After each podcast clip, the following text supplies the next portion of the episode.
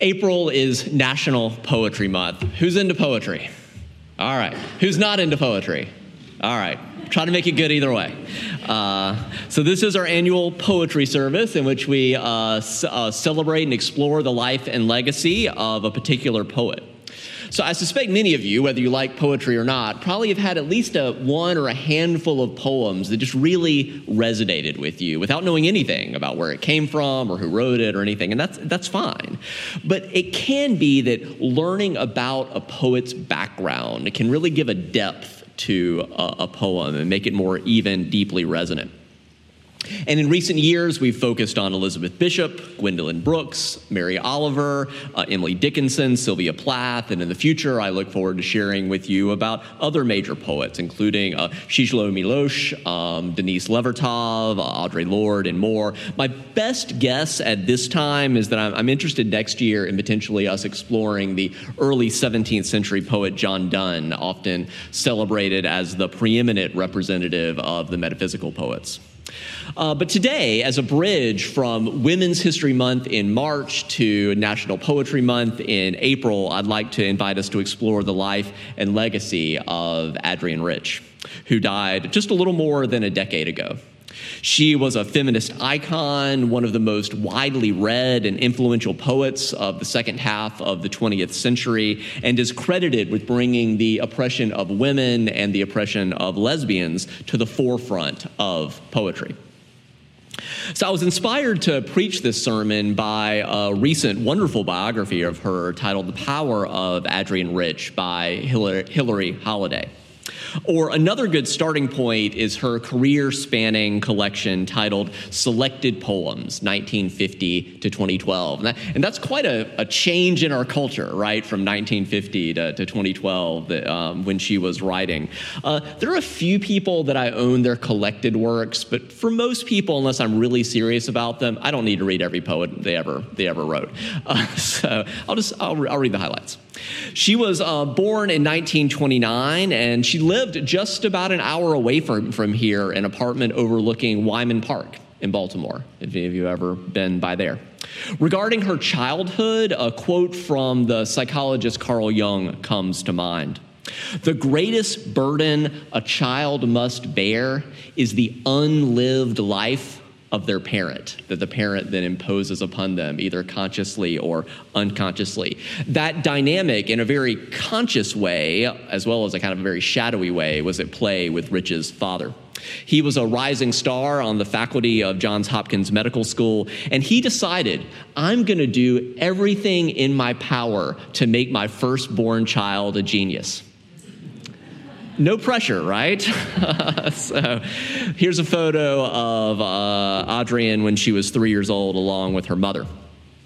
So, how many of you who have either been parents or have children in your life remember that first time or that first few times when that child could sit upright on their own? Do you remember that? And just think about how old they were and just, just kind of have that in your mind. So, as soon as Rich was able to sit upright at a piano, her father didn't just hire a piano teacher, he hired someone from the renowned Peabody Conservatory in Baltimore to give her lessons. That sounds very intense to me, uh, but it's also true that by age four, Rich was playing Mozart with a prodigy's ease. Now, does that sound unbelievable? A four year old playing Mozart. Now, it's true that she was performing these feats about 50 years before camcorders were um, commonplace. But with some light Googling, I quickly found a video of an impressive four year old pianist. So let's listen to that now. Welcome, join us. Come on in. Yeah, thank you. Right. Will you play something for us?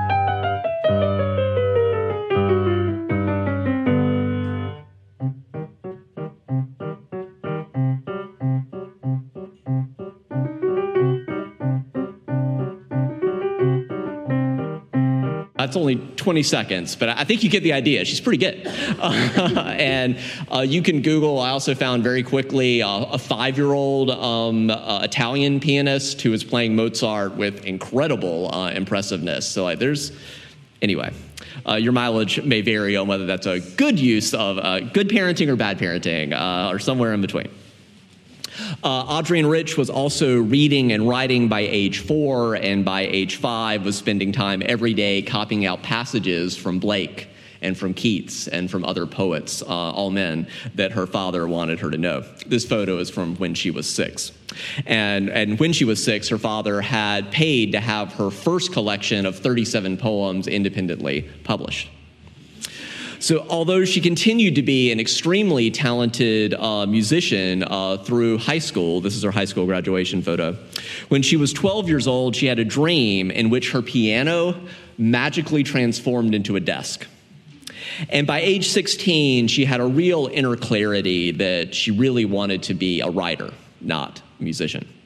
And let's all be clear that, in Rich's words, her fa- father's parenting was egotistical it was tyrannical, and it was terribly wearying. At the same time, she said, it is also true that he taught me to believe in hard work and to write and to rewrite. And he taught me to feel that even as a woman at a very young age, the power of language was mine and that I could share in it if I wanted to. Some of you may be wondering where was her mother in all this? Uh, Rich's recollection was that her mother was mostly passive in the face of her father's incredibly domineering parenting style.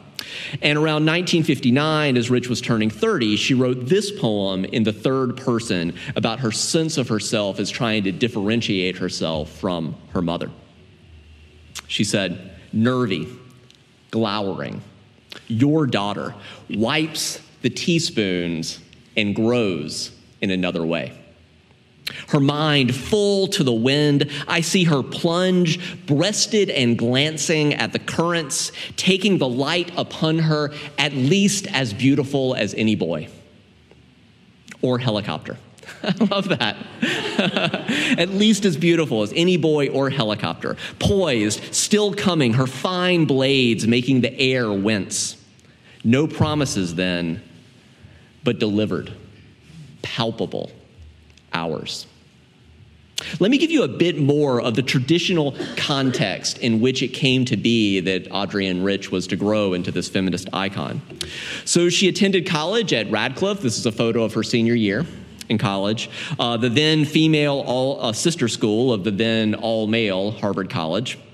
At that time, in the late 1940s, she did not have a single female professor in the entire four years at college. At that time, there was only one female professor to be had, and that was in the history department where she never took that class. Nevertheless, she persisted.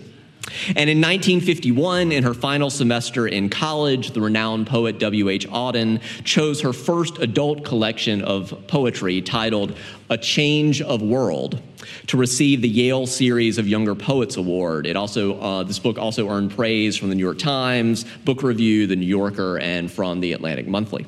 In 1952, she began graduate school at Merton College, part of the University of Oxford in England.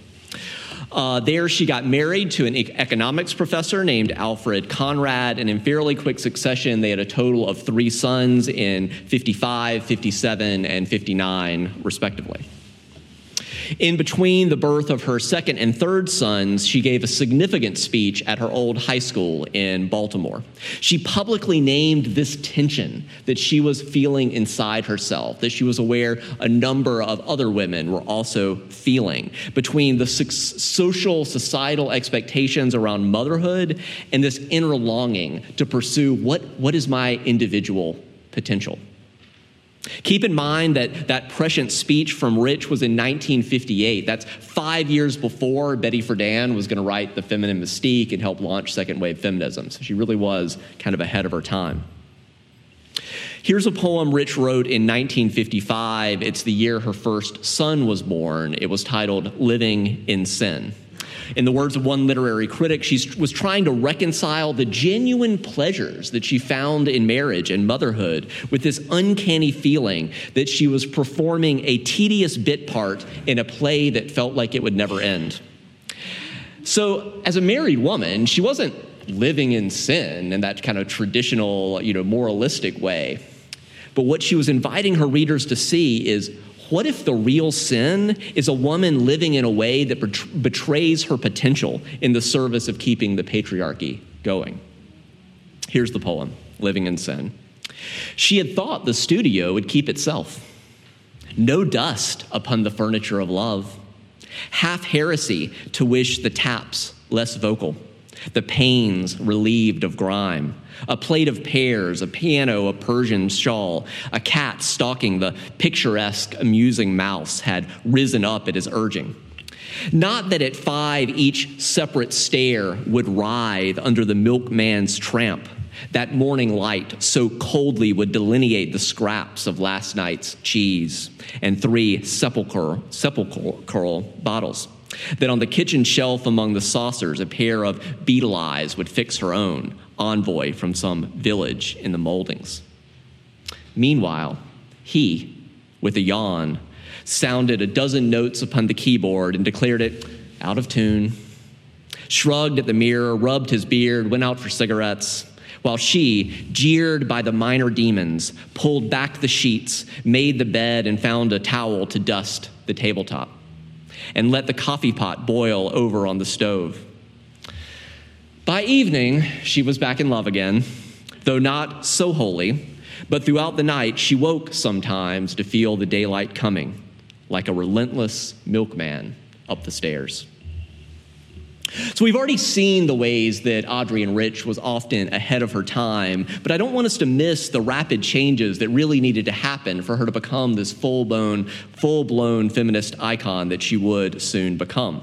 Consider that in 1967, now, as many of you know, you know, the 60s didn't really begin in 1960, right? They more began in like 1965. Uh, consider that in 67, when she was teaching in Columbia University's MFA program, she required her students to read a significant amount of poetry.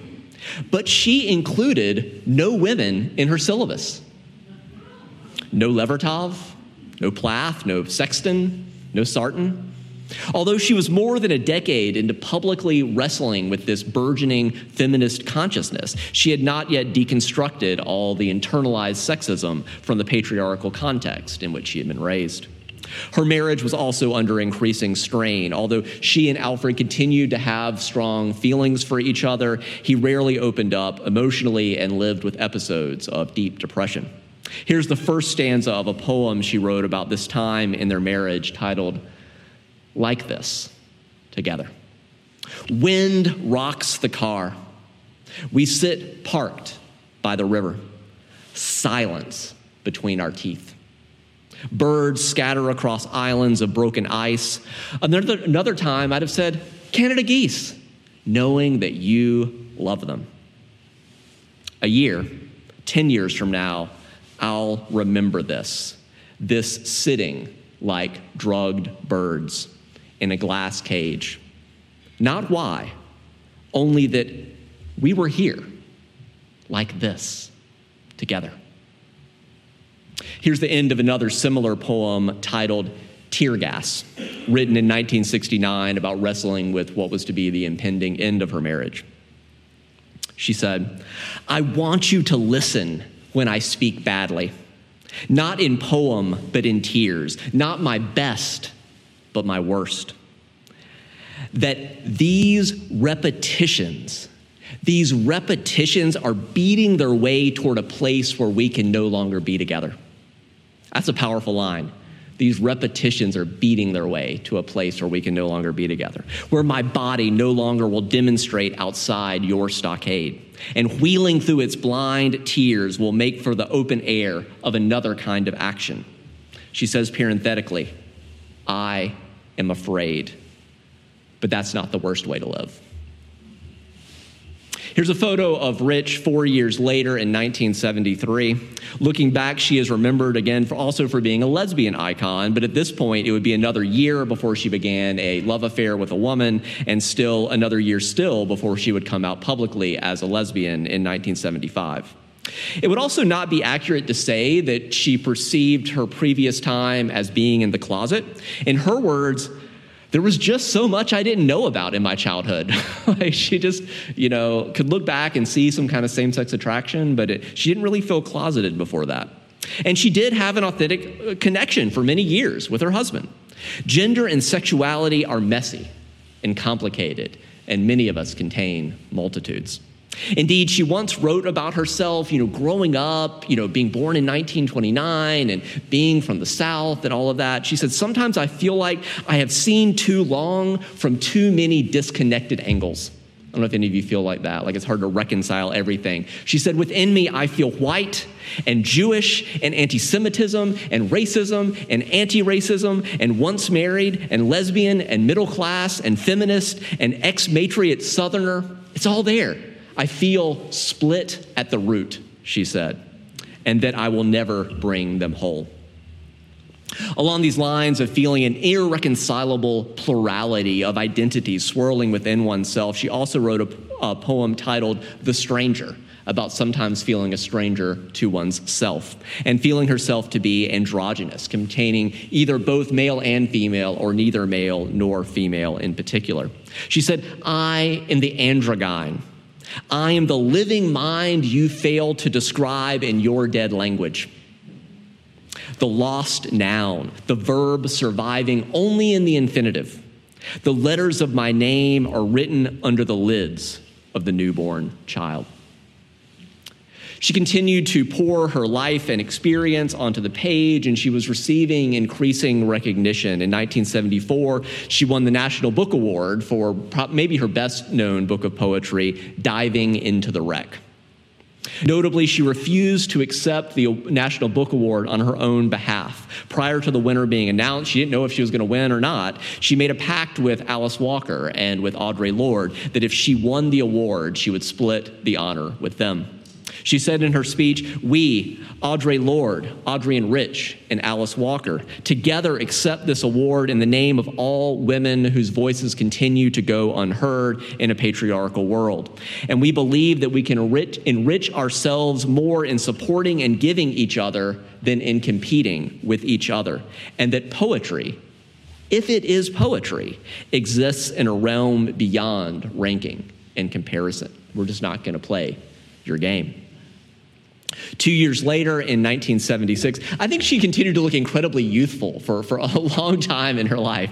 Uh, two years later, in 1976, she published another of her most successful and well known books, a volume of nonfiction titled, some of you may have heard of this as well, Of Woman Born Motherhood as Experience and as Institution. I invite you to hear just the final paragraph of that quite influential book.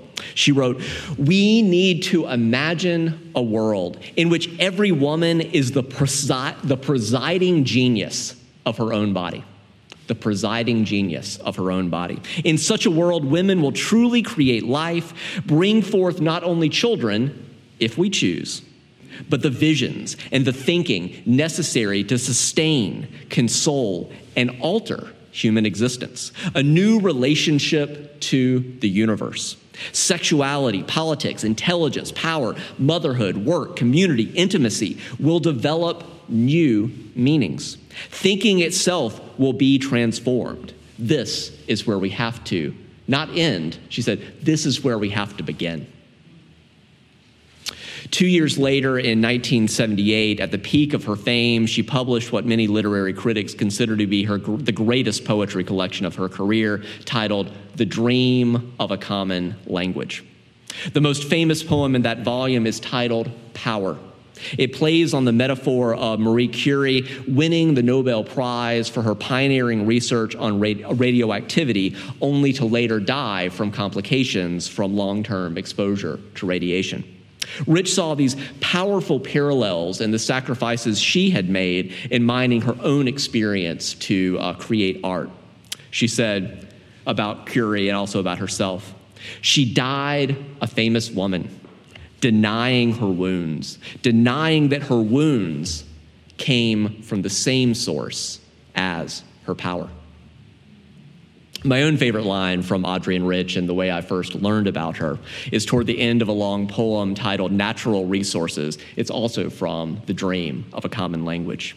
She wrote, and I think this is so applicable still today My heart is moved by all that I cannot save. My heart is moved by all that I cannot save. So much has been destroyed.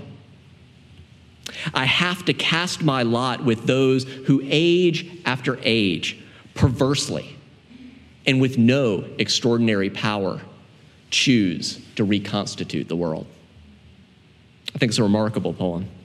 There's so much more to say about her, but for now, let me move toward my conclusion with just a few highlights about the end of her life. In 1986, at age 57, Stanford University invited her to be a professor of English and feminist studies, a position she held for seven years. This appointment gave her much needed health insurance, a significant boost of financial security, and well deserved academic standing at the end of her career. Uh, then in 1994, at age 65, she was awarded a um, MacArthur Genius Grant, which is not only a nice thing to get, but comes with, at that point, with a cash prize of $625,000. At that point, surely she could have rested on her laurels, but she remained active and prolific in her final years. In her 70s, as she reached what was to be the final decade of her life, she increasingly suffered um, the uh, complications of rheumatoid arthritis, which is what ultimately um, ended her life. Still, in that final decade, she published four new volumes of poetry and three new volumes of essays. She averaged a new book practically every year while still traveling widely to give readings and talks. Adrienne Rich died in 2012 at the age of 82, and she left behind a powerful legacy as a feminist, as a lesbian, as a poet, as a mother, and as so much more. In the words of her biographer, her strengths and her wounds, they're just all right out there on the page. Or in Rich's own words, I am my art.